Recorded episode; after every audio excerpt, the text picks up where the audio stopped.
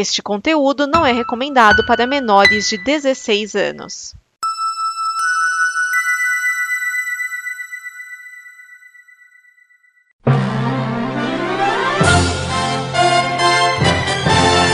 Hashtag o Rei do Gado.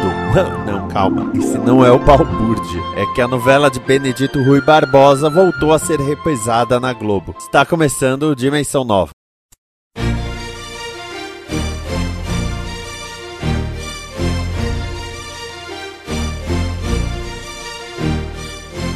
Dimensão Nova, o programa com notícias e opiniões que chacoalham as dimensões.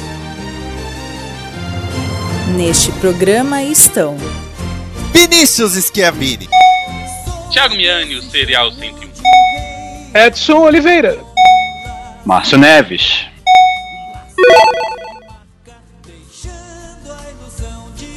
Dele começando a alegria, garela!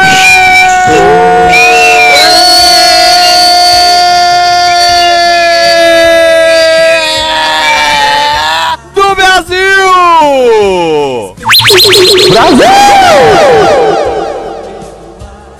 Está aqui o Edson Oliveira! Bom, depois do sucesso de Pantanal era bem previsível, né? Que tivesse outra novela com gado. Está aqui o Márcio Neves! Ah, então quer dizer que acabou o Chocolate com Pimenta, por causa que eu acho que essa que tava reprisando antes. É e, acabou, e acabou. E acabou, ó. E tá aqui o Thiago Miani! Nessa terra tem cena onde o rei é peão. Cara, curiosamente, essa música de abertura do Rei do Gado eu ouvi por anos depois da novela, porque meu avô comprou o C D e ele tocava essa porcaria em looping. Ah, eu tinha Cara, esse eu, C D também. Eu, eu sempre tive a impressão de que quem cantava esse tema era o, o Chitãozinho e Xororó. Depois que eu vi que era um Orquestra da Terra, algo parecido. É, o Chitãozinho e Xororó é... Andei, andei, andei, andei, andei... É, can... até cansar. Da mesma maneira, a primeira versão da, da abertura de Pantanal, eu achava que era o Milton Nascimento que cantava. Não, mas era um cara com a voz muito parecida com a dele. Uhum. Eu nunca achei que fosse o Milton Nascimento, não. Talvez não, não me enganou. Não, não, mas é que assim, a primeira versão de Pantanal, eu nunca assisti. Eu vi um comercial dela, entendeu? Então... Ah, então, tecnicamente, eu também não assisti. Eu vi, é diferente. É, então, mas eu não vi nem, eu não cheguei a ver um, um capítulo que fosse. Então, uh, sei lá, eu acho que eu devo ter ouvido duas vezes parte da lei da, da música cantada. Aí eu, aí eu só ouvi e falei assim, ah, eu fiz assim, ah, Milton Nascimento, sabe? Eu sei imediatamente. O, o que Depois... eu acho legal é que, tipo, Rei do Gado, o tema é da Orquestra da Terra. Pantanal, é, o tema é da banda Sagrado Coração da Terra. Tô achando que tá rolando um esquema de lavagem de dinheiro aí. Ou tava, tô né? Suspeitando também. Eu tô, tô percebendo um padrão aí. Bom, apesar que até aí eu tinha... a fita cassete da trilha de Carrossel e o tema de abertura é, era um nome que era claramente assim uma empresa de fachada. É, Carrossel era Super Feliz. Ah, agora não vou lembrar. Não, Deve acho que era ser. Grupo Super Feliz. É, aqui, tema Carrossel, Grupo... É, Super Feliz. Era um pessoal vestido de palhaço e que, uh, bom, quando eles iam cantar, você percebia que a voz não combinava com as pessoas que estavam ali na frente. Não, aí você vê, tipo, é... tem Patrícia Marques, Amado Batista, tem da Alegria, Lô e Vanessa. Mas tem, tipo, Hino à Criança, do grupo Papillon. Nossa, tudo bem. Papillon é borboleta em francês. Mas ficou mais conhecido por ser um cara preso na Ilha do Diabo. Uhum. É, o... é claro que a Globo tá aproveitando o fato de que Pantanal fez sucesso e tal. Agora, uma coisa eu digo, alguém precisa olhar pra essas tardes da Globo e remanejar isso, porque a Globo tá com umas três novelas reprisando a tarde. Tá parecendo S B T. É, não passa mais filme e não, não, não tem não tem video show, não passa, passa mais filme. Passa? É, passa, Cara, passa, é, passa, mas são uns filmes ruins. Puta que eu pariu. Outro dia eu tava lá assistindo, meu Deus do céu, que coisa horrorosa. É porque Era eles um largaram mão. É um filme evangélico, velho. É um filme evangélico. É, eles largaram mão dos filmes infanto-juvenis e partiram pra coisa gospel, lição de vida, nem, cachorrinho eu morrendo. Ligo, eu não ligo mais T V pra ver T V aberta quase, muito mal vejo T V, T V a cabo. Cara, esse é o último filme que eu assisti, eu acho que eu já falei uma vez dele, que é tipo assim, Prova de Fogo, que é sobre, basicamente, um, um bombeiro que tá se divorciando. Vai tomar no cu, caralho. Uhum. É, e a minha Pô, observação aí, da participação... abertura, a minha observação da abertura, eu só, eu só sei que tava passando Chocolate com Pimenta, por causa que a minha sogra fica vendo no quarto, e eu trabalho de casa, aí eu escuto, Chocolate com pimenta. Ô, ô Márcio, aí você fala assim, ou é a reprise da novela, ou tá passando video show, que o video show só falava disso também. É, video show não existe mais. Então, é reprise. Ô, ô Miani, Prova de Fogo, eu sempre lembro, tem a participação especial de Michael W. Smith, um dos meus cantores favoritos. Não faço a menor ideia de quem seja, porque com cinco minutos eu já queria quebrar a televisão. Ninguém fora do círculo conhece direito quem é. Mano, mas que filme horroroso, velho. Tipo, meu... ah. Maçante, né? Ah, porque a história que é, ok, tem uma mulher que é médica, tem um cara que é bombeiro, o cara é um bombeiro herói e eles estão se divorciando. Qual que é a solução do cara? Ah, vou perguntar pro meu pai o que fazer. Então, ó, aqui tem uma lista com quarenta coisas que você vai fazer. Vai ficar quarenta dias mimando a sua esposa. Depois de quarenta dias, se você não conseguir reacender o casamento, desiste. Cara, o malandro já é bombeiro herói. Ele não tem o que fazer na vida pra apresentar que ele é uma pessoa melhor na sociedade. Não, mas aí, esse, esse que é o problema. Ele é um bombeiro herói, mas dentro de casa ele não tá sabendo apagar o fogo. Ele, ele, ele tem, né? Ele tem que repensar as habilidades dele. Cara, não. é... E, e nisso de O Rei do Gado, tem que dizer como a vida, né? Como o mundo dá voltas, porque Carlos Vereza, um grande bolsonarista hoje em dia, fazendo um senador inspirado no Eduardo Suplicy. Um grande bolsonarista. Aliás, velho, o, o, o Rei do Gado é, é, é, é sinal, né, cara? É um sinal divino. Vocês lembram como é que termina a novela, né? Não. O Antônio Fagundes começa a... Ele já era casado, depois morreu e tal. Ele começa a sair com uma... com uma membro do M S T. Aí ele percebe, ele repensa parte da vida dele e decide, decide, decide abrir a fazenda pro pessoal do M S T morar. É uma membro do, do M S T que é a Patrícia Pilar. Sim. E, ah, detalhe, no, na novela é prima dele. Uhum. Sim, ela é da família Berdinazzi, ele é Berdinazzi Mezenga, ele é primo dela. Primo de vários graus, tá? Não é de primeiro grau, não. Não, não, mas teoricamente é primo porque ele é das duas famílias, mas sim, é primo. É o primo terceiro grau, mas não primo. Não, mas até aí, Miane, por exemplo, a minha cidade, a cidade que eu nasci, ela tem três famílias. Uma é a Espagola Lemos, que só casam entre irmãos, pelo jeito, que todo mundo tem esse sobrenome. A outra é Oliveira e a outra é Silva. Eu sou Silva Oliveira. Mas eu tenho, por exemplo, uma tia que é Oliveira Silva, porque ela é minha tia por parte de pai, que é Oliveira, e casou com Silva. Eu sou Silva Oliveira porque a minha mãe é Silva e meu pai era Oliveira, entendeu? Então, vamos dizer assim, três quartos da cidade é isso. Então, ou você é Oliveira, ou você é Silva, ou você é Silva Oliveira, ou Oliveira Silva. Caraca. Sabe que eu, eu descobri o que era Repórter Esso graças ao Rei do Gado? Porque Oxi. Na primeira fase eles ouvem o Repórter Esso na... Repórter Esso. É, mas essa eu ouvi a abertura do Retrópolis. Tô falando de noventa e seis. Ô, pessoal, eu ainda quero xingar o Elon Musk hoje e, e não vai dar tempo. Calma, que cara nervoso. Cinema. A rede de cinemas A M C anunciou uma parceria com o Zoom para criar a Sala Zoom. Empresas podem agendar salas de cinema por três horas para fazer reuniões virtuais em diversos locais. A AMC providenciará equipamento, comes e bebes, além da exibição de um filme por um valor extra. Este é mais um movimento da A M C, que também comprou parte de uma mina de ouro e começou a vender sua pipoca em lojas. A rede A M C tem sete mil setecentos e cinquenta e cinco telas nos Estados Unidos e dois mil oitocentos e sete na Europa. Então.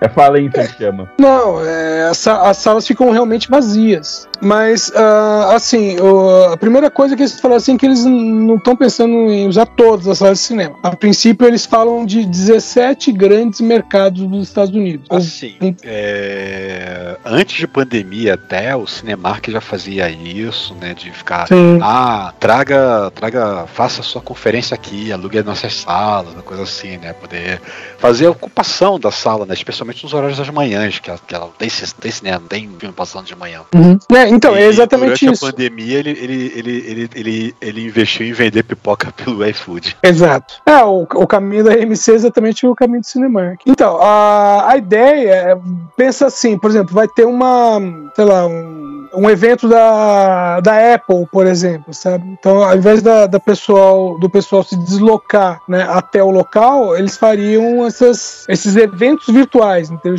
Aí não seria uma reunião virtual, seria eventos, porque essas chamadas Zoom Rooms, né, que já tem do, do, da Zoom, é justamente isso, é para fazer reunião virtual, você tem, né, um, uma sala específica, um local específico para você, sei lá, você vai numa filial para falar com a matriz, né, e a ideia dessa parceria com a A M C E é justamente isso, não uma escala maior de quantidade, mas uma escala maior com relação a, ao espaço. Né? Eles estão pensando num espaço que é onde caberiam até cento e cinquenta pessoas. E normalmente essas salas da Zoom é tipo, sei lá, vinte, trinta pessoas. Eu tenho que dizer que você deslocar, sei lá, setenta, não vai dizer que nem vai lotar tudo, mas setenta pessoas de um prédio para uma sala para fazer uma reunião, só a logística disso já meio que inibe boa parte das ideias que poderiam ter sobre isso. Então, é...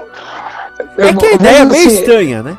É, então, é que assim, é que, é, por exemplo, a maioria das, boa maioria, pode dizer também, né? Mas boa parte das empresas tem um espaço para isso, né? Tipo, tem uma, uma sala de reunião. Por exemplo, o lugar que eu trabalho tem uma sala reservada que tem lá uma, uma T V de cinquenta polegadas que a gente conecta no notebook, né? E quando é feita alguma reunião, é feita através desse telão. Tá? Tem uma sala para isso. Fora isso, duas salas menores, né? Quando são, entre aspas, reuniões mais íntimas, vamos dizer, né, com menos pessoas. É, eu já fui numa outra empresa que tinha um espaço para cinquenta pessoas com o mesmo objetivo. Mas aí pensa num lugar que não tenha isso. E pensa num lugar, é, porque assim, essa, esses é, eventos, é pensando, por exemplo, no pessoal que trabalha, vamos, entre aspas, você tem uma empresa que o tra- pessoal trabalha todo remoto. Ah, vamos fazer uma reunião. Ah, cara, você já trabalha remoto, mas eu quero esse pessoal reunido. Eles vão ter que reunir num lugar, sendo que a empresa em si não tem um espaço para isso, entendeu? Uhum. É só para quem não tem espaço mesmo.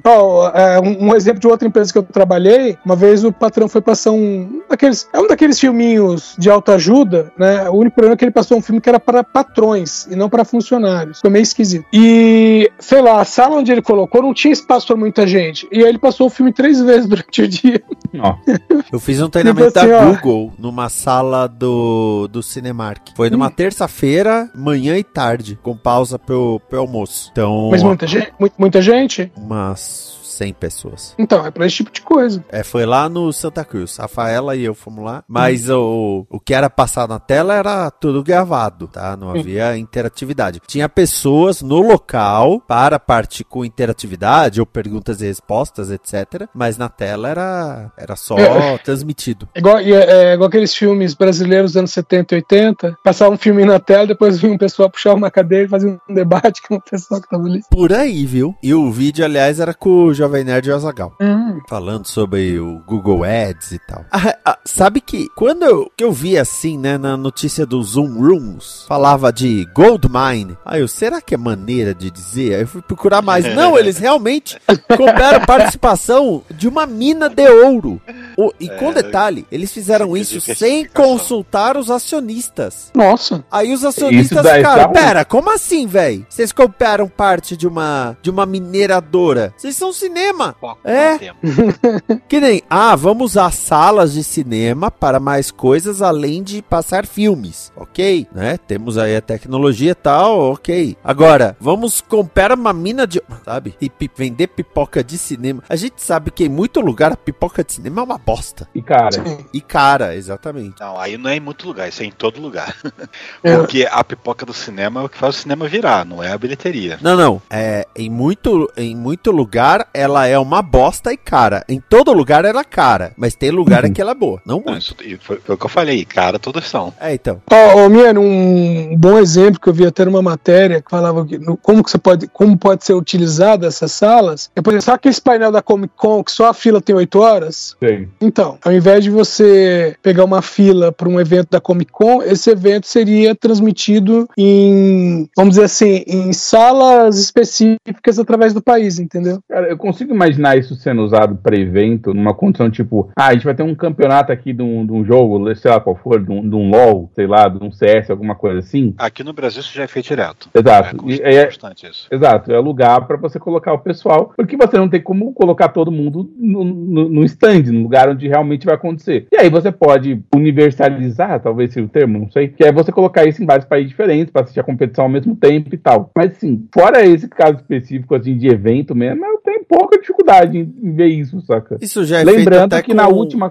Lembrando que na última Copa teve cinema deixando salas para passar o jogo da Copa ao vivo. Sim, lembro disso. Ah, já teve espetáculo transmitido ao vivo, sem contar filmes que foi sincronizado para passarem no mundo inteiro na mesma hora, tipo Matrix Revolution. Ah, o Pokémon aconteceu isso também. Ah. Pokémon que era para todo mundo ter ataque epilético no mesmo instante? É aquela promessa que quando fizesse trinta anos ele ia passar no mundo mundo inteiro. Então, basicamente, tem uma sessão que foi cronometrada para literalmente passar no mundo inteiro. Caraca. Agora... É três da tarde lá, é três da manhã aqui.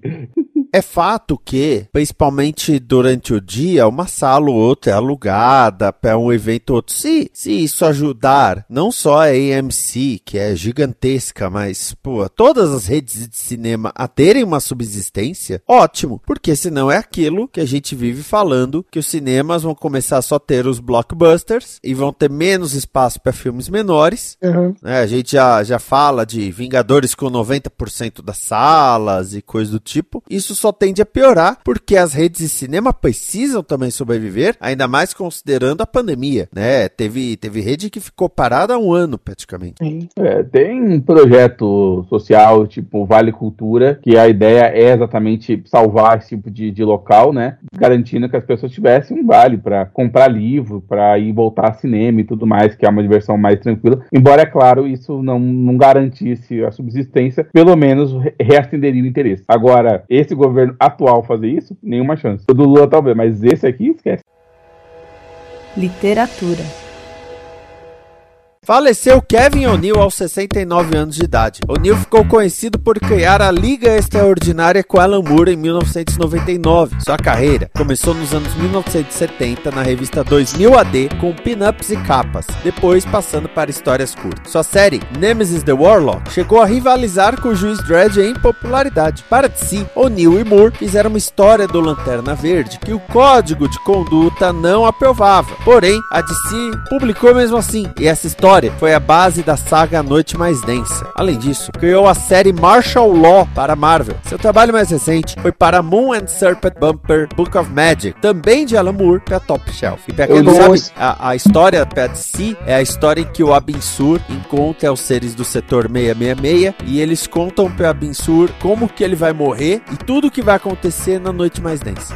Lembrando que é por conta disso que ele é um Lanterna Verde que tem uma nave quando ele bate, que ele não confiava no anel para voar. Por conta dessa É, ele acerta inclusive uma questão histórica no, no Lanterna Verde por conta disso. Mas eu li essa história, ela tá num especial Alan Moore da D C, a D C que foi publicado aqui, o grande gênio do Alan Moore, e tipo tem oito páginas no máximo, não é uma história muito comprida não. É, e a outra, Martial Law, também já li, e é bacana também essa da Marvel, é bem bacana. O, o Esquias tem também a, a Era Metalzoica, que foi uma graphic novel, é por aqui também. É um mundo pós-apocalíptico onde, entre aspas, a vida se desenvolveu a partir de metal. Agora vai sempre, vai sempre citar que esse povo gostava de pós-apocalíptico naquela época. Eu tenho que falar, caro leitor, é, caro ouvinte, né, também espero ser leitor, é, se você nunca leu a Liga Extraordinária, por favor, leia. Ah, mas o filme, ignora o filme, não tem nada a ver, sabe? É, é maravilhoso, até porque eles aos poucos foram é, ampliando o universo. Como, por exemplo, no meio do segundo volume, né, das, da Liga Extraordinária dois, tem uma parte que é um livro de prosa, com algumas ilustrações do Kevin O'Neill, como se fosse uhum. um registro de viagem. É maravilhoso, maravilhoso. Sem contar o terceiro volume, né, que ficou como o dossiê negro, né, The Black Dossier, e aí você tinha até o vinil com a trilha sonora. Sério, é muito bom, é muito bom. Uh, no Premiers da semana passada, é, foi falado do, do selo A B C, né, que foi o selo que o Alan Moore criou e que acabou indo para D C Comics. A Liga Extraordinária pôde sair de lá porque os personagens nem do Moore são, né? Eles pegaram personagens de domínio público, como a Mina Murray, de, de Drácula. Hum. E assim,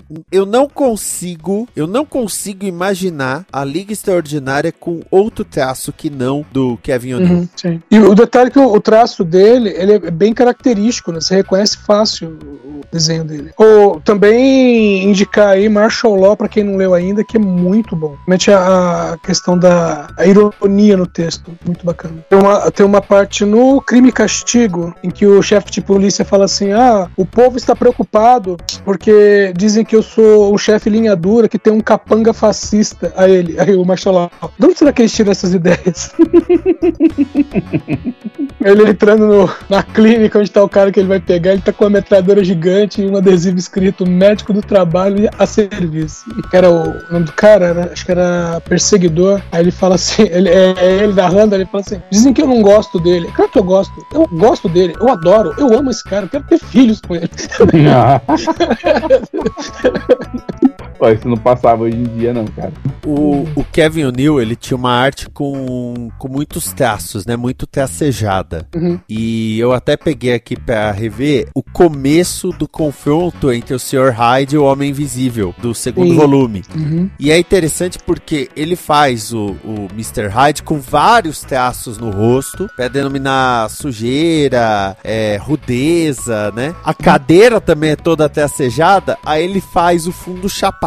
Então, por um momento, você tem esse contraste maravilhoso que, como, assim, pra quem não leu, não, não é spoiler, faz mil anos foi publicado no Brasil. Mas essa cena começa com o mister Hyde entrando num cômodo, pegando um jornal, ele olha pro jornal, ele começa a rir e aí ele fala, ah, sabe o que é engraçado? Você tá pensando, se eu não fizer barulho, ele não vai saber que eu tô aqui. E você tá pensando que eu tô blefando, mas eu não tô blefando. Isso logo depois deles descobrirem que o Homem Invisível traiu a equipe. Uhum. Então você tem toda uma tensão, e como ele resolve essa tensão? Fazendo você não ver nada além da figura do mister Hyde. É porque no, no primeiro, entre aspas, encontro, né, entre o mister Hyde e o Homem Invisível, né, quando eles são apresentados, o Homem Invisível tá todo enfaixado e ele tira as faixas. Aí ele fala assim, ah, porque eu sou completamente invisível, tal, não sei o quê, e aí o mister Hyde fala assim, hum, interessante. E aí você vê do ponto de vista do mister Hyde, e ele tem tipo uma visão de predador, e ele enxerga o Homem Invisível. Sim, sim. Só que ele fica, né, só fica assim, oh, muito interessante,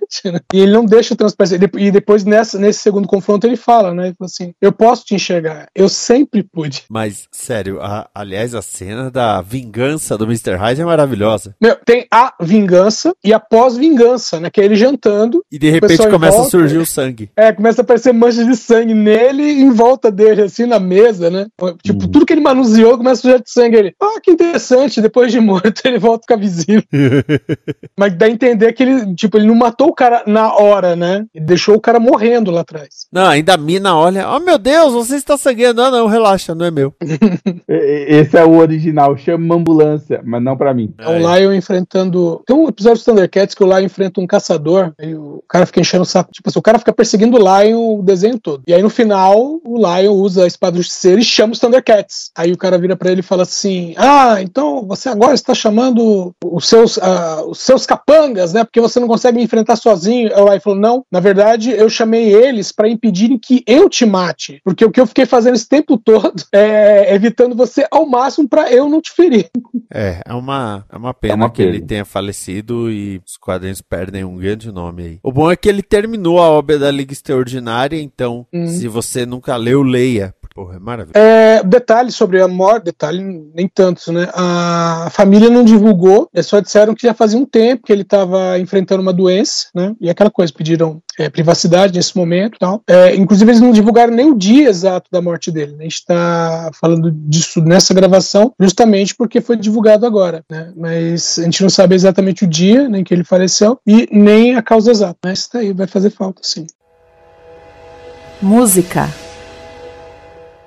Faleceu Gal Costa. Maria da Graça Costa Pena Burgos nasceu em Salvador em mil novecentos e quarenta e cinco. Estreou em mil novecentos e sessenta e quatro o espetáculo Nós, por exemplo, com Caetano Veloso, Gilberto Gil, Maria Bethânia, Tom Zé e outros, com quem depois encabeçou o movimento da Tropicália. No disco Tropicália ou Panis et Circenses, cantou as músicas Mamãe Coragem, Parque Industrial, Enquanto Seu Lobo Não Vem e Baby. O seu disco Índia, de mil novecentos e setenta e três, causou polêmica na capa, que tinha um close em Gal de tanga vermelha e a contracapa tinha a cantora com, vestida de índia, né, com seios à mostra. Na época, a gravadora lançou o disco com um plástico para cobrir as fotos. Entre seus sucessos estão Divino Maravilhoso, Modinha para Gabriela e Festa do Interior. Seu disco mais recente, Nenhuma Dor, tem Gal, tem Gal regravando alguns de seus sucessos com cantores convidados. Eu lembro de aquela música Um Dia de Domingo com o Tim Maia, e para mim nas músicas americanas, que o, o Tim Maia tem aquela coisa, né, ele tem a voz bem grave,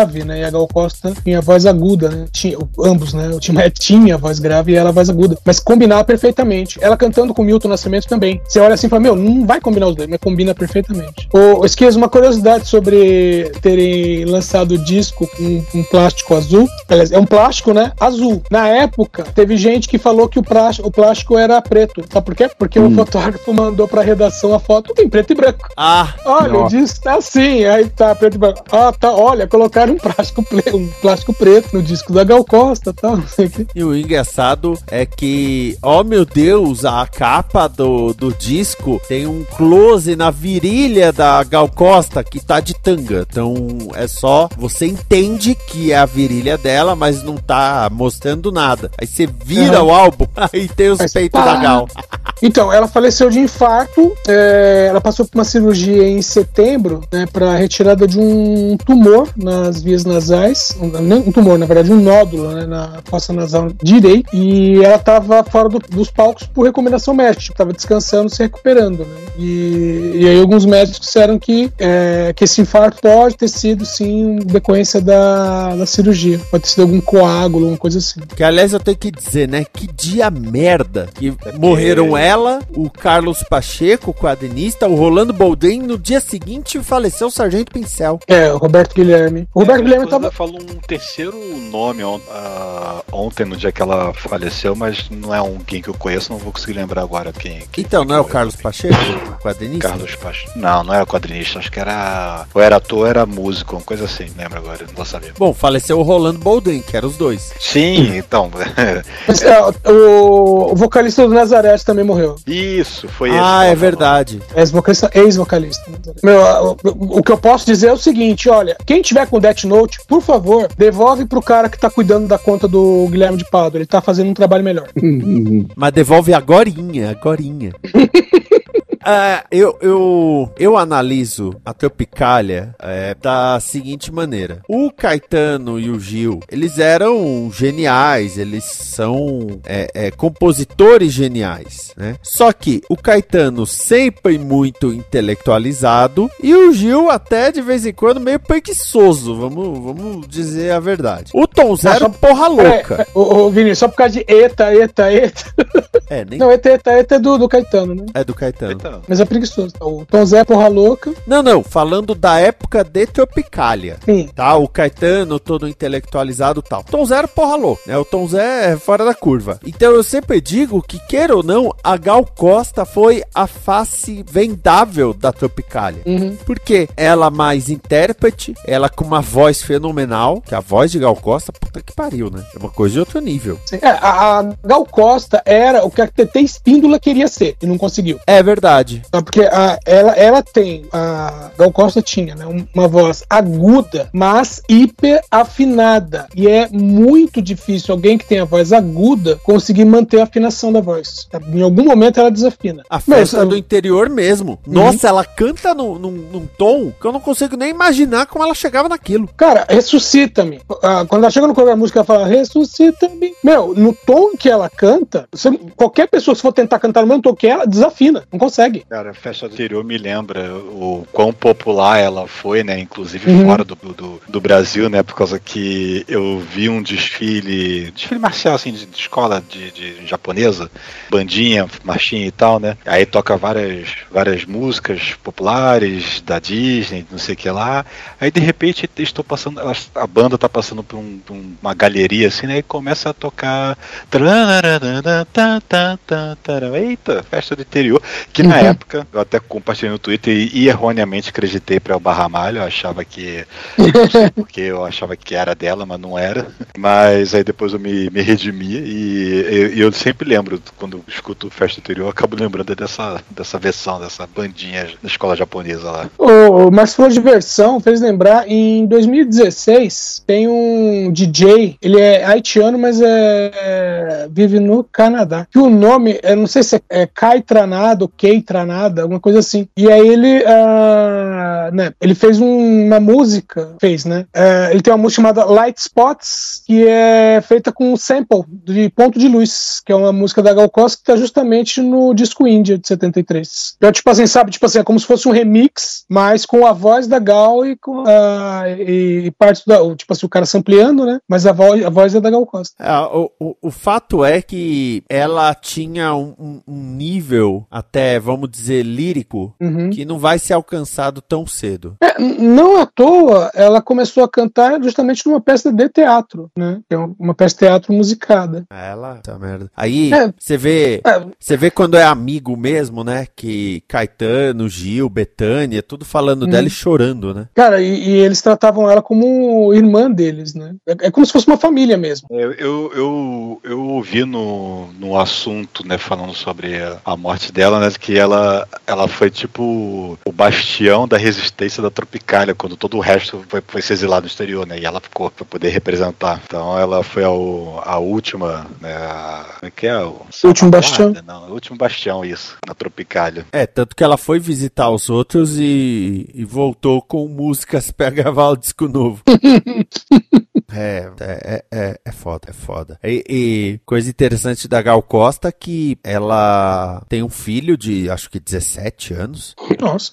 E graças ao filho que eu descobri que nos últimos tempos ela usava peruca. Porque quando ela estabeleceu residência em São Paulo, aí falou que ela levava o filho na escola, buscava o filho na escola, uhum, e a matéria dizia, como que Gal Costa não é reconhecida? Simples, ela não tá de peruca. Então foi um jeito também dela poder ter um pouco de, de paz, vamos dizer.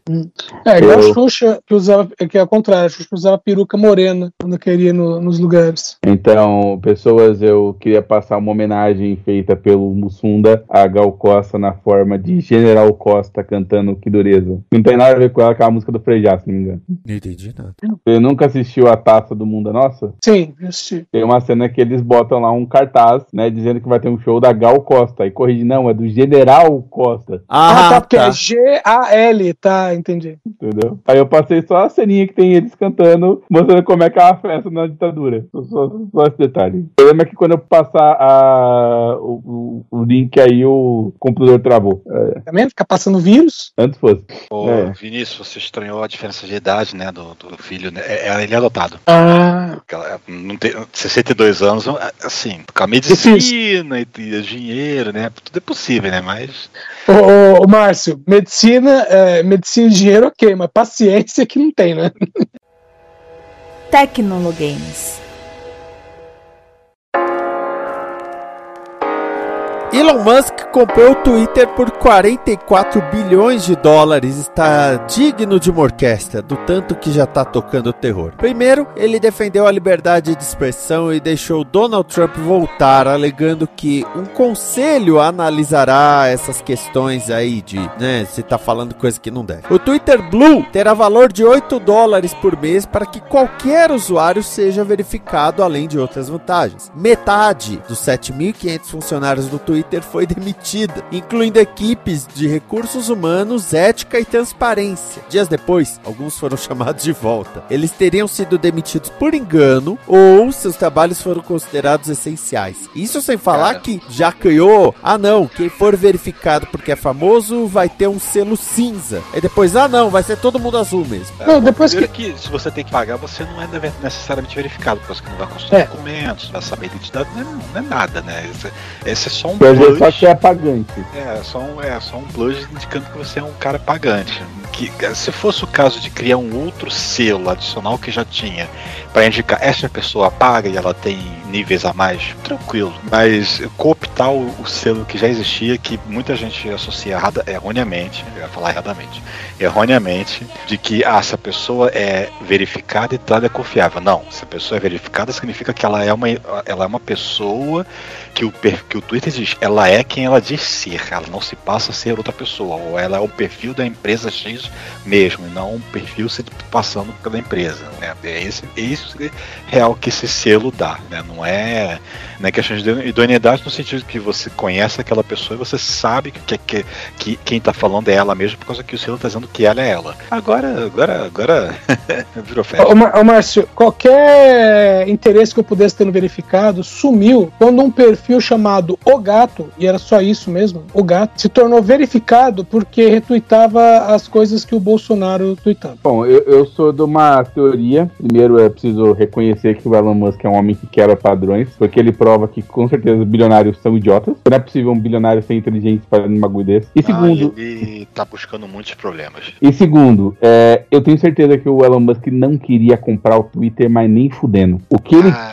o que ele fez, esse filho da puta, foi o seguinte. Ele comprou umas ações do Twitter, aí foi até o Twitter e falou, pô, eu comprei umas ações, estou pensando em comprar tudo. Aí as ações subiram e ele vendeu na hora e ganhou dinheiro. Ele só queria especular. Aí chegou o pessoal do Twitter e falou, velho, já que você tá fazendo isso, nós só temos duas, duas opções. Ou você de fato vai comprar o Twitter, ou você está especulando, o que é crime. E pra ele não ser preso por especular na bolsa, ele teve que comprar o Twitter, mas ele nunca quis esse pino. Ai, ele eu, não tinha a menor ideia fora. de fazer essa porra. Eu tenho que comentar um negócio. O, o primeiro tweet dele, como ele se chama de Chief Tweet, né? É, é usando uma expressão em inglês que é, é deixe isso assimilar, assentar na sua cabeça. Deixa a ficha cair. Deixa a ficha cair, que é let that sink in. Só que sink também é pia. Então uhum. o tweet é ele com uma pia entrando na sede do Twitter. Deixa a pia entrar. Ai, ai, ai. Muito engraçado. Ah. Agora, a, a ironia, a ironia é que quando teve o primeiro anúncio de que o Elon Musk ia comprar o Twitter, aí apareceram aquele monte de, de perfis bolsonaristas dizendo, olha, é, eu tô com um monte de, de novos é, seguidores, porque o que estava acontecendo? Porque essa rede era comunista, mas agora que o Elon Musk comprou, olha só, liberaram um monte de seguidores e não sei o que, e na verdade tudo roubou, né? Beleza. Agora que o Elon Musk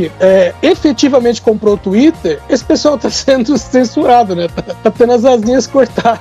É, porque... E o pessoal foi lá... Porque o que que ele descobriu? Que qualquer lugar que você não faça nenhuma moderação, vira um pântano. E quer saber o que, que afasta investidores? Parece um pântano. Ninguém quer anunciar num bagulho desses. Na verdade, se ele quiser ganhar dinheiro com o Twitter, ele precisa aumentar a, a checagem de fatos, aumentar o número de pessoas que falam bobagem e são expulsas. Ele precisa fazer o contrário, não diminuir. É, de, de, dessa demissão inicial aí, né, deu, deu muito problema, porque ele demitiu, assim, tipo, setores inteiros. Então aquele setor não ficou ninguém pra cuidar dele, né, ele teve que realocar pessoas de outros setores, especialmente dev. Você pensa que é fácil, ah, é tudo programação, né, é simples, né, não é simples, cara. É tudo automático, tá... né? Tem vários setores, tem várias coisas, né, diferentes, que os vários sistemas internos que são super gatilhados pra poder fazer aquilo funcionar do jeito que funciona, que é gerenciado por uma pessoa, uma pessoa, uma equipe de pessoas que fez aquilo e sabe como aquilo funciona. Claro que deve estar documentado, mas uma coisa é você fez parte do movimento e você sabe que funciona, outra coisa é você é uma pessoa que tá caindo de paraquedas e eu, beleza, como é que isso funciona? Tem que falar que, tem que falar que parece muito... que Teve, peraí, só um rapidinho. Teve muito setor que não, não tinha mais os devs lá e teve que pagar engenheiros de outros setores para cair lá e os caras teve que ficar correndo atrás, cadê a documentação, como é que funciona, ver código, né, e tentar estudar, fazer engenharia reversa para poder saber o que aquilo faz, para poder manter funcionando. Sem falar que me disseram que o critério principal para a demissão de funcionários foi quantas linhas de código você escreveu. Via de regra, quanto mais linhas de código você usa para escrever alguma coisa, pior ele é, porque um bom código ele, em geral, costuma ser o mais leve possível. É, mais ou menos. Não é bem por aí também, não. Com via de regra, não é um fato. Às vezes você precisa realmente tentar, tentar fazer alguma coisa. A questão é, o critério não foi o que esse cara fez hoje de fazer. É o número de linhas, sabe? Que é um critério que não significa nada. Não, entendeu? O número absoluto não significa coisa. Exatamente, entendeu? Além de que teve... Qual outra que eu também ouvi? Ah, ah é verdade. Que o, o setor que cuidaria por uma casa de sobreacesso, né? Que muita gente fazendo um ataque de D D S, alguma coisa no, no Twitter, tinha uma equipe que servia exatamente para reiniciar o Twitter se precisasse. Ele mandou todo mundo embora. Se tiver um, um, um fluxo maior no Twitter em algum momento, ele vai cair, acabou. A lei vai voltar. É, e sem falar que ele cometeu também, parece um crime federal nos Estados Unidos, né? Que sim, quando você demite, a gente tem... Sim. Três executivos pediram demissão aí por causa que eles estavam vendo que o negócio estava ameaçando, né, enveredar para crimes, né, que estava violações de um acordo que o Twitter tem com a F T C, que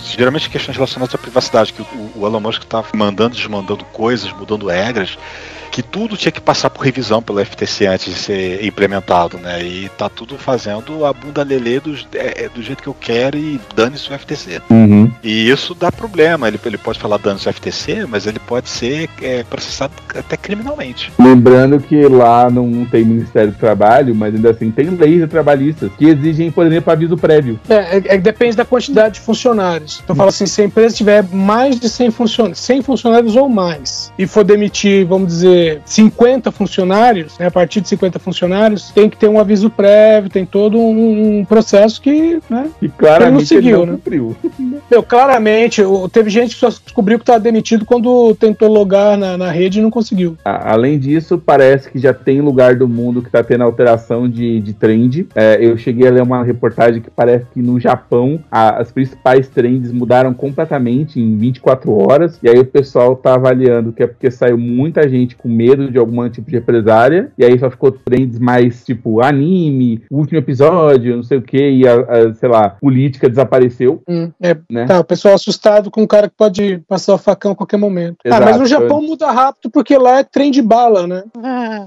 essa piada foi boa. Bom, enfim, até teve lugares apontando isso, e teve gente dizendo que, olha, o que vai ficar daqui a pouco é só bot, porque os seres humanos estão vazando. É, mas como eu não tenho Twitter, dele não de, faço a menor ideia. Um dos argumentos dele de querer pular fora do negócio do Twitter é perguntar pro Twitter, e aí, quantos bots tem aí? Quanto, quantos perfis é. são gente de verdade ou são robôs aí? Uhum. É, é, depende pra quem se pergunta, né?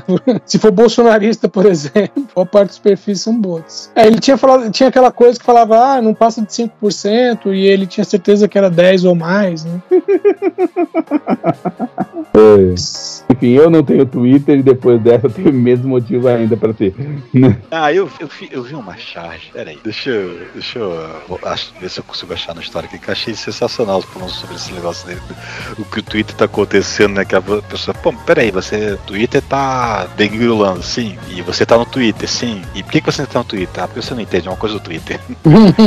Só lembrando aqui que nos últimos dias o Twitter baniu, né, as contas do Marco Sintra, né, que chegou a ser candidato à vice-presidência, né? Uhum. É, José de Camargo, o Coronel Tadeu, do P L, a Carla Zambelli, também do P L, o Major Vitor Hugo, também do P L, Gustavo Gayer, do P L, tem um, tô vendo um padrão aqui. O chaveirinho lá do... do, do, do isso, o, o Nicolas, Nicolas Ferreira também. Aliás, esse aí, ele, né, ele tinha tweetado um negócio, ele tinha sido, né, tirado, aí apareceu um tweet dele do nada lá, alguém foi, o primeiro comentário era, ô Twitter Brasil, olha o Nicolas de volta aqui. Uhum. É, lembrando que isso provavelmente não tem absolutamente nada a ver com o próprio Elon Musk. Não, mas, não tem. É, mas sim é um fato que, aparentemente, quando ó, o presidente do poder é um retardado, os aliados dele conseguem continuar no Twitter, mas assim que ele perde, são expulsos, que é o caso do Trump e todos os aliados dele. Sim. Aparentemente, o cara precisa primeiro perder uma eleição para poder ser expulso do Twitter. Aparentemente, essa é a regra. Eu acho interessante o, o, a velocidade com que a, os extremistas perdem a... não é importância, a relevância. Por exemplo, pensa no Obama, por exemplo. O Obama saiu do poder, mas continua relevante, sabe? Continua com um discurso relevante. Agora o Trump saiu, assim, vai você e as pulgas. Mesma coisa com relação ao Bolsonaro. Olha, o Bolsonaro nem sequer saiu ainda e já é irrelevante. É, o haitiano estava certo. Você hum. não é presidente mais.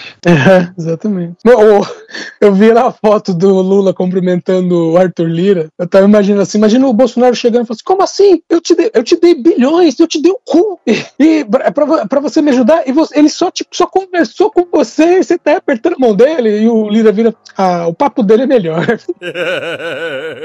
É isso, né? Vamos ver aí como vai ser o desenrolar dessa, por causa que o cara tá tá, tá, tá, tá, tá doido, tá, tá, ele tá pensa, dispensa, faz, desfaz, né? Tá na zona. Ele tá a ah, música e... do chiclete com banana, dizendo que aqui tá frente, aqui tá frente, muito quente, tá frio, aqui tá quente. É, aqui Jager, tá frente, é, é as de águia? Sei lá, tô perguntando. Ah, eu sou, eu sou é ótimo Jager, com o grupo de axé. É a asa de águia, dança da manivela. É assim. Ah, caraca. É, uma coisa que a gente não comentou é que outra coisa é que o, o Twitter, né, ele tava com uma empresa de capital aberto e o Elon Musk foi e trancou, né, vamos dizer assim. E nesse sentido fica mais difícil ainda a captação, né? Vou depender só de propaganda e tá lascado. Enfim, né, virou um elefante branco, não é à toa que o pessoal tá indo todo pro mastodon. Ah, eu não, não sei se eu tô impaciente pra aprender mais uma rede social. comercial, não. Ah, não, isso aí, isso aí eu já, já pulei de tanta rede em rede até, até parar.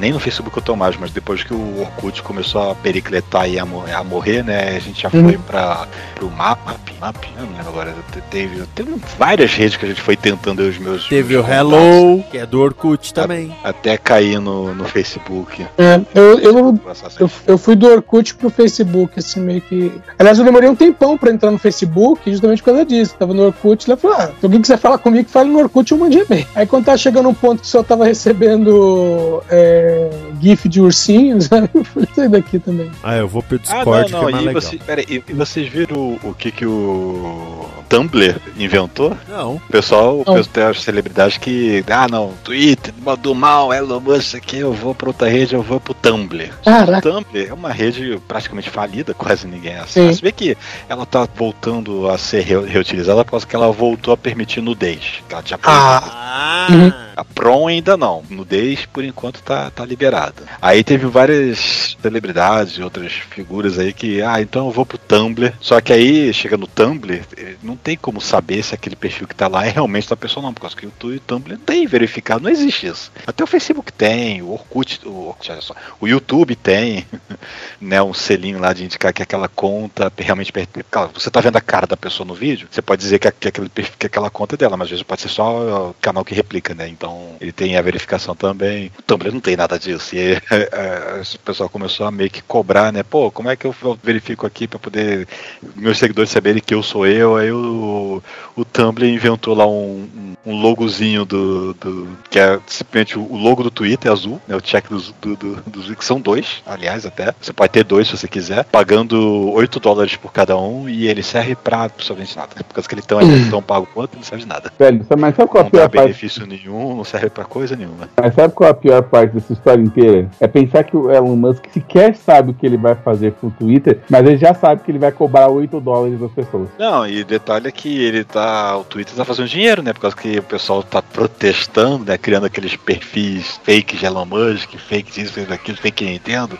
eles têm que pagar oito dólares, então de oito em oito dólares ele tá... Não, eles não estão, ele, essa política não tá aplicada, é o pessoal que tem os verificados, né, por qualquer razão que seja, porque em algum momento quem era relevante, eu tô aqui fazendo aspas, tá, pessoa que era influenciador, conseguiu essa porra desse selinho. E quando você troca o nome, você não poderia continuar com o selo. Mas adivinha, quem tirava o selo foi mandado embora. Então os caras estão aproveitando. É, ah. Quem tirava o selo foi mandado embora, e aí você tá exagerando por causa que isso é um sistema. Não é uma pessoa que vai, eu não. Tirou o selo, vou, vou remover. Não, Márcio, é uma pessoa, eu tenho certeza que é uma pessoa que vai com uma etiquetinha no nome de cada um, e que tudo que a gente vê no, no Twitter, na verdade, não é digital. É uma pessoa que tem lá os fotogramas, tudo, e ele só coloca na tela. Eu, eu sei que é um sistema de pessoas, mas por conta desse negócio de você poder mudar o, o, o nome e manter a verificação ou não e tal, eu não vou saber qual é o trâmite exato, existe um, um, um passo humano que tipo assim, ah, eu sou um candidato a prefeito da cidade, eu era do partido vinte e quatro, agora eu tô no sessenta e nove, então eu preciso pegar o nome do, do meu negócio e mudar para de, vinte e dois, de, de vinte e quatro para sessenta e nove, mas eu preciso continuar com o seu verificado. Isso passava por por um humano que avaliava e dava um ok, entendeu? Essa pessoa de fato não está mais lá. Não sei quem essa... era, não sei se era uma equipe, mas por conta disso... Você tem certeza um monte... que essa política de pagar os oito dólares para poder ganhar o negocinho azul não, não tá valendo ainda, porque o pessoal tá falando tanto sobre, sobre isso, mas tem, tem, independente disso, também teve uma situação que tá afetando justamente alguns que realmente fizeram essa brincadeira de mudar o nome, que pelo visto a mudança do nome foi congelada, então as pessoas estão com o nome que tem, uhum. Não vão poder mudar. Acho legal, acho que o Facebook, não sei se ainda tem isso, que antigamente o Facebook, se você mudasse o, o nome, você tinha que ficar com ele durante, durante não sei quanto tempo, não sei se era três meses, era uma coisa assim. É, não permitia mudanças rápidas de vai pra uma é. coisa e depois volta. É porque eu, eu, eu tenho alguns perfis que eu sigo no, no Twitter que a pessoa muda de o, o nome, né, cada semana, tipo assim, cada coisa nova que acontece, a pessoa muda o nome dela. Mas é aí que tá, eu não sei se essa questão do verificado, se é, é por causa da mudança do nome, tipo, o perfil continua o mesmo, só o nome exibido que muda, ou se essa pessoa, vamos assim, é, desativar o perfil e reativar algo parecido. Então, eu sei que a Carla Zambelli perdeu o verificado dela porque ela mudou o nome por conta da eleição, que ela mudou de, do partido. Ela deixou de ser do P S L pra virar do P L. Então eu sei que isso acontece. Tanto que o pessoal zoou ela pra caramba na ocasião. É, é e também a Carla Zambelli já teve trocentos perfis, né? Exato, exato. E em todos eu sou bloqueado, não sei porquê. É, enfim, e aí eu, eu sei que o pessoal tava aproveitando realmente alguma brecha nesse sentido. Porque hum. eu ainda, ainda não sei do negócio de tá cobrando de fato. Mas sim, não, tá seja, cobrando, né? Sim. Já, não, já tá, tá cobrando? Tá cobrando. Uma semana, porra. Já fez isso? Caralho. Velho, de um dia pro outro. Você vai perguntar, aceita Pix? Aceita. Beleza, vambora. Ah, tá. Meu, se até o Telegram tá querendo cobrar. Televisão. A Netflix renovou Monster para mais duas temporadas. Na primeira temporada, a série contou a história de Jeffrey Dahmer, e a série deve ser uma antologia nos moldes de American Horror Story, também criação de Ryan Murphy. E finalmente a Netflix tem uma franquia de Ryan Murphy para chamar de sua. Demorou. Eu preciso dessa, dessa notícia para eu chamar, para eu, chamar, para eu saber que a série se chama Monster. Pois é, né? Porque na verdade era tipo é, Monster, The Story of Jeffrey Dahmer. Aí todo mundo conhecia como uma série do Jeffrey Dahmer. Você quer apostar quanto que a segunda temporada vai ser a... aquela personagem que foi interpretada pela Charlize Theron de Monster? Oh.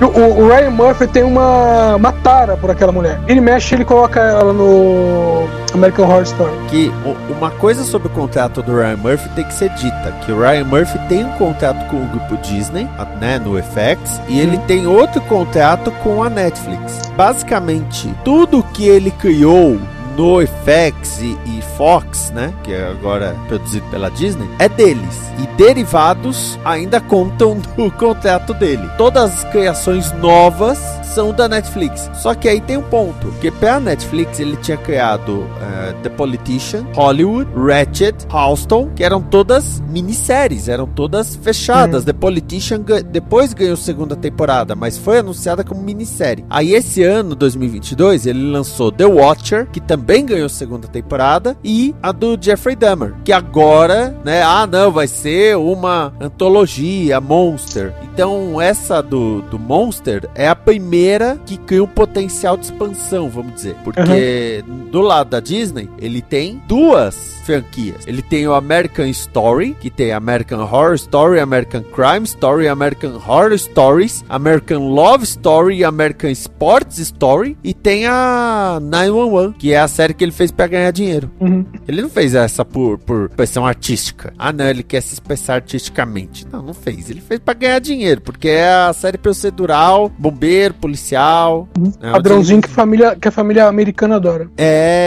É, é o Dick Wolf do, do Ryan Murphy. Uhum. É a série Dick Wolf do Ryan Murphy. Agora, ele, ele vai ter que se esforçar muito, mas muito, pra a, esse Monster não cair de ficar muito igual a American Horror Story, que ele já colocou serial killers reais lá Sim. na história. L- lembrando que o American Crime Stories também não foi muito pra frente, né? O, o Crime Story não foi pra frente? Só teve duas temporadas, não foi? Teve três. Então. A, a terceira é do, do ano passado, dois mil e vinte e um. Ah, é eu que jurava o, que não tinha ido pra frente isso aí. O Horror Story tem todo ano, tanto que já tá rolando a décima, a décima primeira temporada, que é New York. O Horror Stories também tá rolando todo ano. O Crime é, é mais espaçadinho. A primeira temporada do O J Simpson é dois mil e dezesseis, a do Gianni Versace é dois mil e dezoito e o Impeachment é dois mil e vinte e um. Eu nem tô, eu nem tô reclamando, porque a série Field teve a primeira temporada em dois mil e dezessete e ainda não saiu a segunda. Cara, essa é série britânica, por acaso, porra? E ficar cinco anos sem série, ah não, é só um hiatozinho, depois a gente volta. trinta anos depois. É porque, queira ou não, como ele tem esse monte de, de série rolando, usa o, vamos dizer assim, que nem autor de, de novela no Brasil que sempre chama os mesmos atores. Então uhum. o ator sabe que a cada dois, três anos ele tem uma novela pra fazer com aquele autor ou com aquela autora. Mesma coisa, ele tem os, os atores que gostam de trabalhar com ele e rendem, e, e nessas, que nem a Angela Bassett. Angela Bassett começou a fazer uns American Horror Story e tá fazendo nove um um.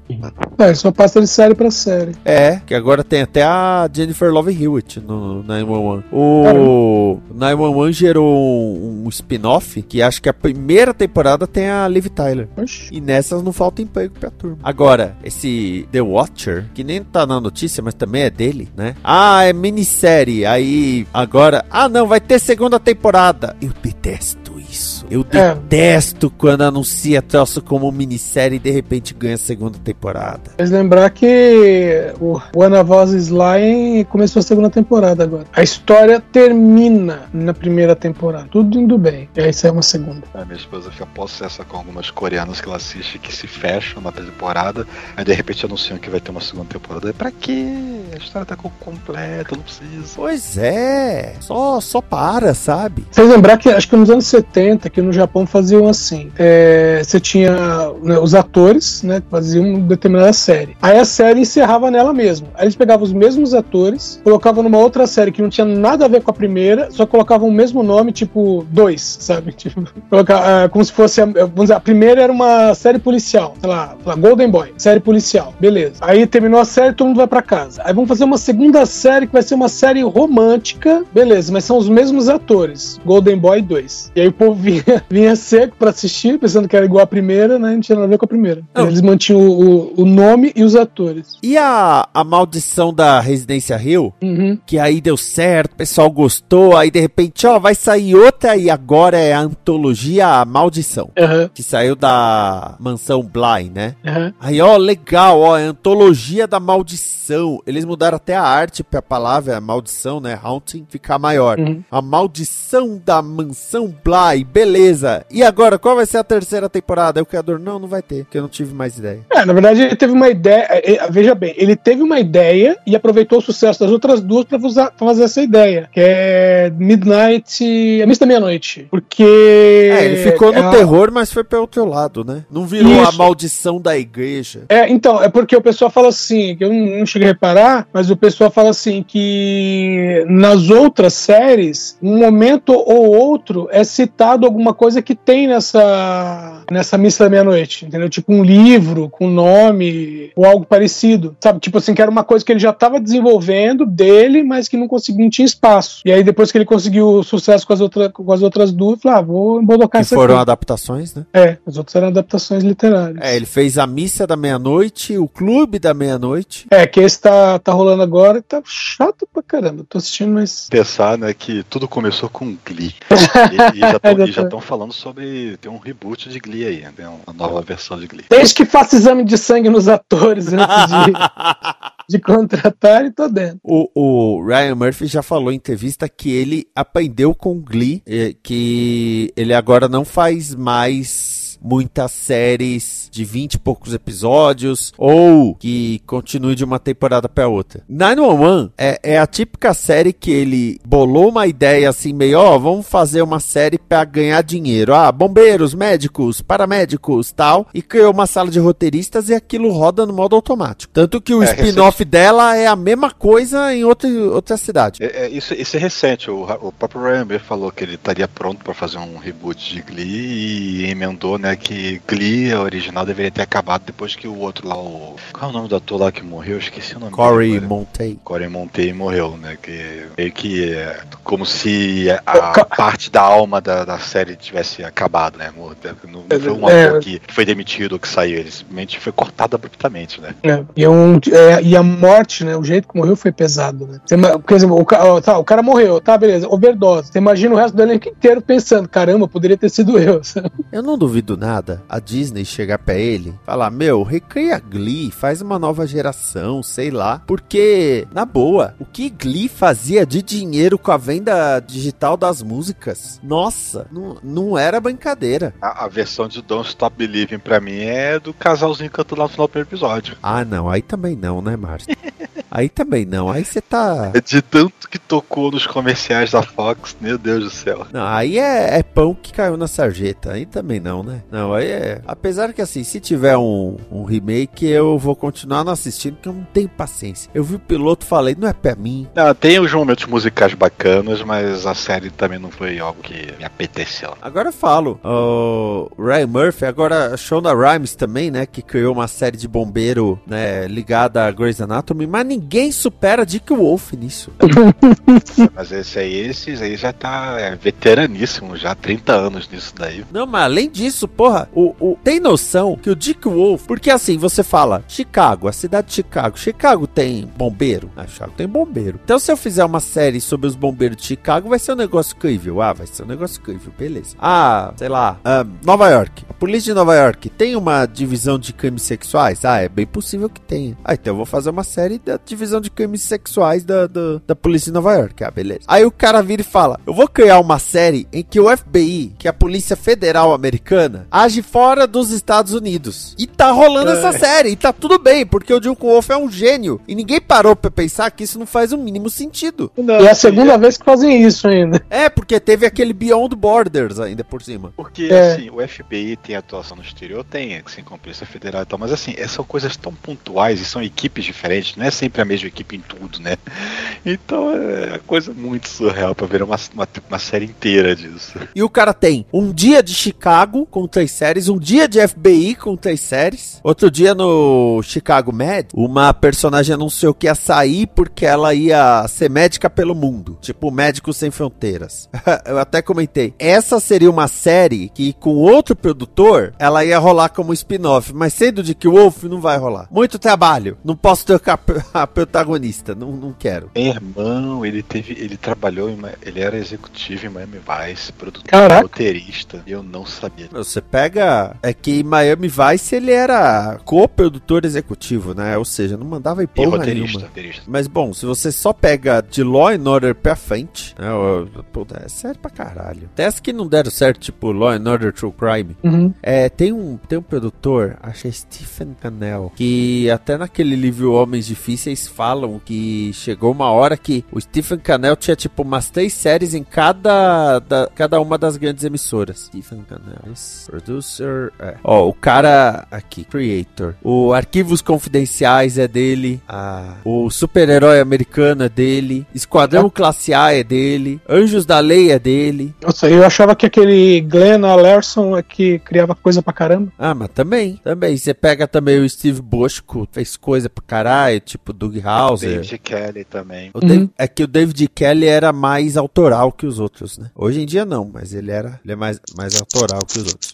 É aquilo, né? O, o, o, essas... ele, ele, ele é muito mais criador, roteirista e produtor em, na, nas obras dele do que o próprio Dick Wolf. Ah, não, porra. O, o, o Dick Wolf, ele é daqueles que bola assim, ah, ó, é, agora vamos pegar, porra, sei lá, Portland, não, Portland não. Pensilvânia lá, né? Ah, vamos pegar aqui a Filadélfia. Agora vai ter o Philadelphia Fire. Philly Fire. Ah, é do quê? De bombeiro na Filadélfia. Pega um personagem do Chicago Fire e ele se muda pra Filadélfia. Filadélfia, e vai ter a série dos bombeiros da Filadélfia. E vai ser por streaming lá da, da N B C, vai ser por Peacock. Ah, beleza. Aí ele contrata um monte de roteirista iniciante, dá a fórmula pra eles, os atores também, a maioria iniciante, né? Porque ele não precisa de ator bom, ele precisa de ator que esteja em forma pra convencer que é bombeiro. E uns dois velhos. Ó, escreve aí uns roteiros que começa com um fogo, parece que eles vão morrer, no final não morre, e faz um cara que pega umas minas gostosas,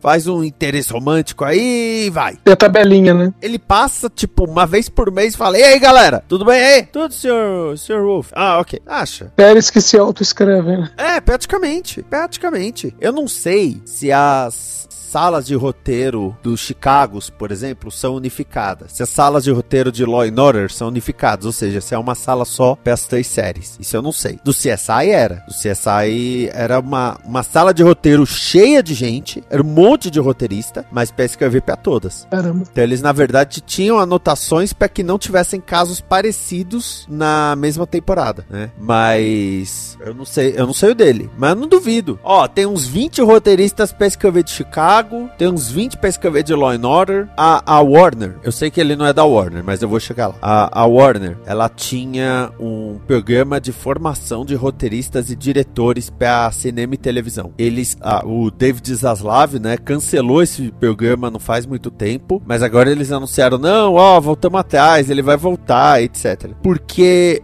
vocês já ouviram falar do curso de formação de jornalismo da Editora Abril? Não, com esse nome não. Porque todo ano a Editora editora Abril fazia um, um curso de formação em jornalismo para recém-formados da área de comunicação, principalmente jornalismo. Então eles tinham palestras, aí depois eles tinham que produzir uma matéria e tudo mais. E quem fazia esse curso, mu muitos a própria editora Abril ap aproveitava, mas que era, não era um negócio para pôr no currículo de, pô, eu fiz for uma formação na editora Abril. E muitos deles ganhavam espaço no mercado graças a isso, né? Eu conheço o cara que virou até, subiu até editor-chefe da revista Info, né? Esse programa da Warner era mais ou menos isso. Você podia ser um roteirista bosta, mas se você era um roteirista bosta que fez a, a formação lá, fez os workshops da Warner para roteirista, você já é um roteirista menos bosta que os outros bosta. É, faz sentido. Chegou, meu filho, qual que é o seu plano? Ah, eu quero escrever um grande filme. Tá bom, mas você não tem experiência ainda, então vem cá que você vai escrever de uns policiais dando porrada em, em bandido latino. O céu chutando mendigo na rua. É,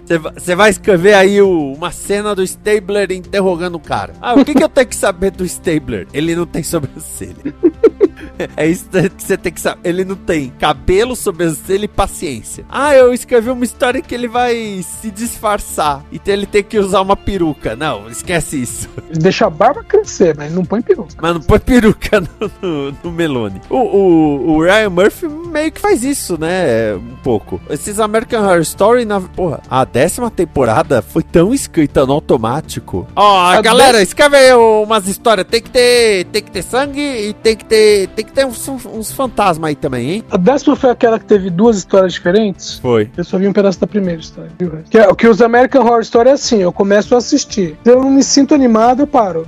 Eu sei que o ano que vem vai ter outro, vai ser uma história diferente, então pra mim tá ok. Esse é o lado bom da antologia, né? Uhum. É assim, eu, eu, eu particularmente, eu tenho, um, eu tenho um amor, tanto com série antológica, quanto filme. Sabe aquele tipo de filme que é tipo Creep Show, assim, sabe? Que são três histórias curtas, três, quatro histórias curtas. Pra terror, eu gosto desse tipo de coisa, assim, que funciona bem. O... É. Agora o gabinete de curiosidades do Del Toro. E o último episódio chato. Não, eu só vi o mas primeiro, é mas hum. cada história é um, né? Sim, cada, cada história é, é um diretor diferente, uma história completamente diferente. É, é meio um além da imaginação, um clip show mesmo. É, legal, dá, então, uma, e, dá uma viajada. Ainda usaram dois contos do Lovecraft. Ó. Eu pensei que ia ser só a história original do, do Del Toro, né? Do jeito que estavam falando. Nossa, então, a primeira... A primeira, assim, a primeira quando apareceu, eu falei assim, ah, oh, Lovecraft. Tipo, só no comecinho, assim. Meu, tá, é muito... Tá, eles dão uma desenvolvida porque eu falei, tá assistindo com a Carla, né? Aí eu falei assim, ah, essa história acontece isso, isso e isso. Eu falei, mas eles vão ter que dar uma enxada. Ela, por quê? Eu falei, porque a história tem três páginas. O... O, o episódio tem uma hora, a história tem três páginas. Vai ter que botar muita coisa.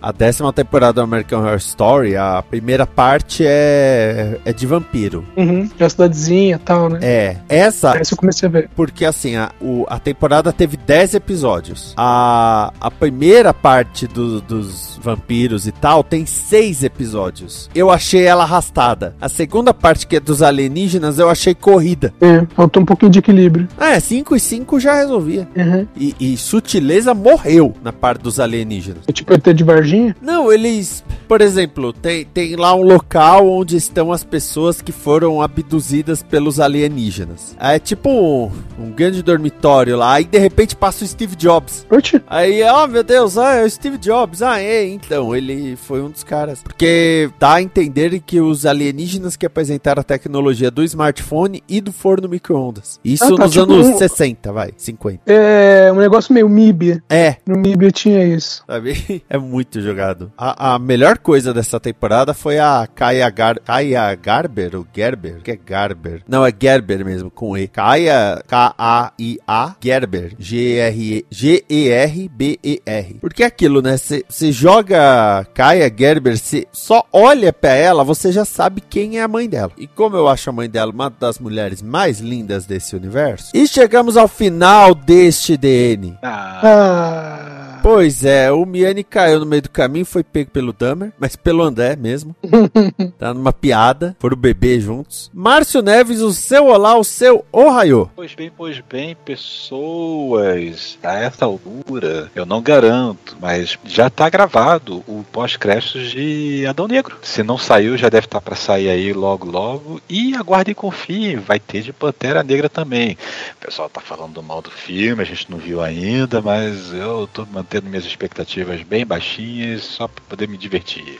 Vamos ver como vai ser aí. Então aguardem e confiem. Pantera Negra, Pantera Negra. É, eu, eu tô curioso pra assistir. Edson Oliveira, seu recado para as gerações. Não, quando eu vi notícias dizendo que a polícia tava usando bombas de efeito moral contra os golpistas, eu pensei no rojão explodindo e exibindo a mensagem: Bolsonaro é um bosta.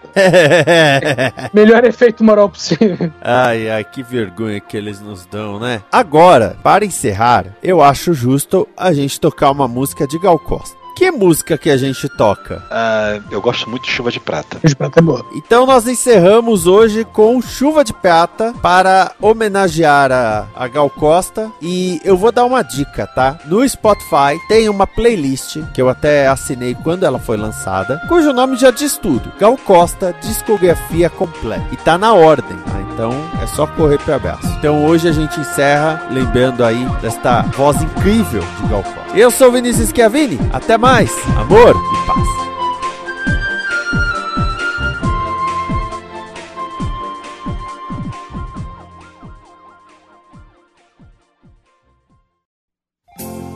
Se tem luar no céu, retira o véu e faz chover sobre o nosso amor. Chuva de prata que cai sem parar, quase me mata de tanto esperar. Um beijo molhado de luz sela o nosso amor. Basta um pouquinho de mel pra dançar, deixa cair o seu véu sobre nós. Ó lua bonita no céu, molha o nosso amor.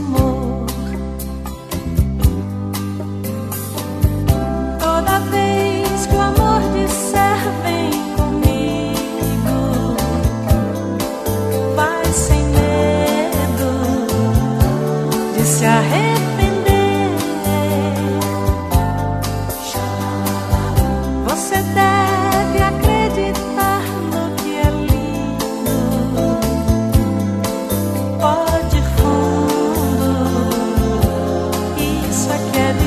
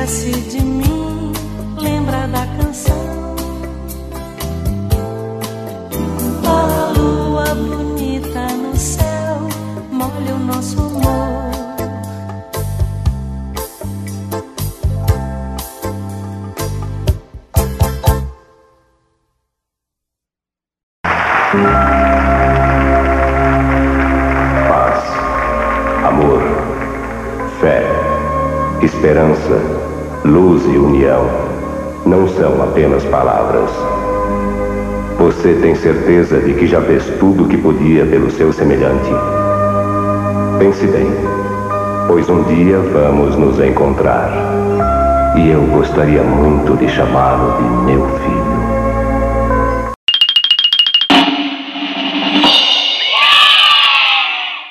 Esta é uma produção da Combo. Confira todo o conteúdo do amanhã em nosso site combo conteúdo ponto com.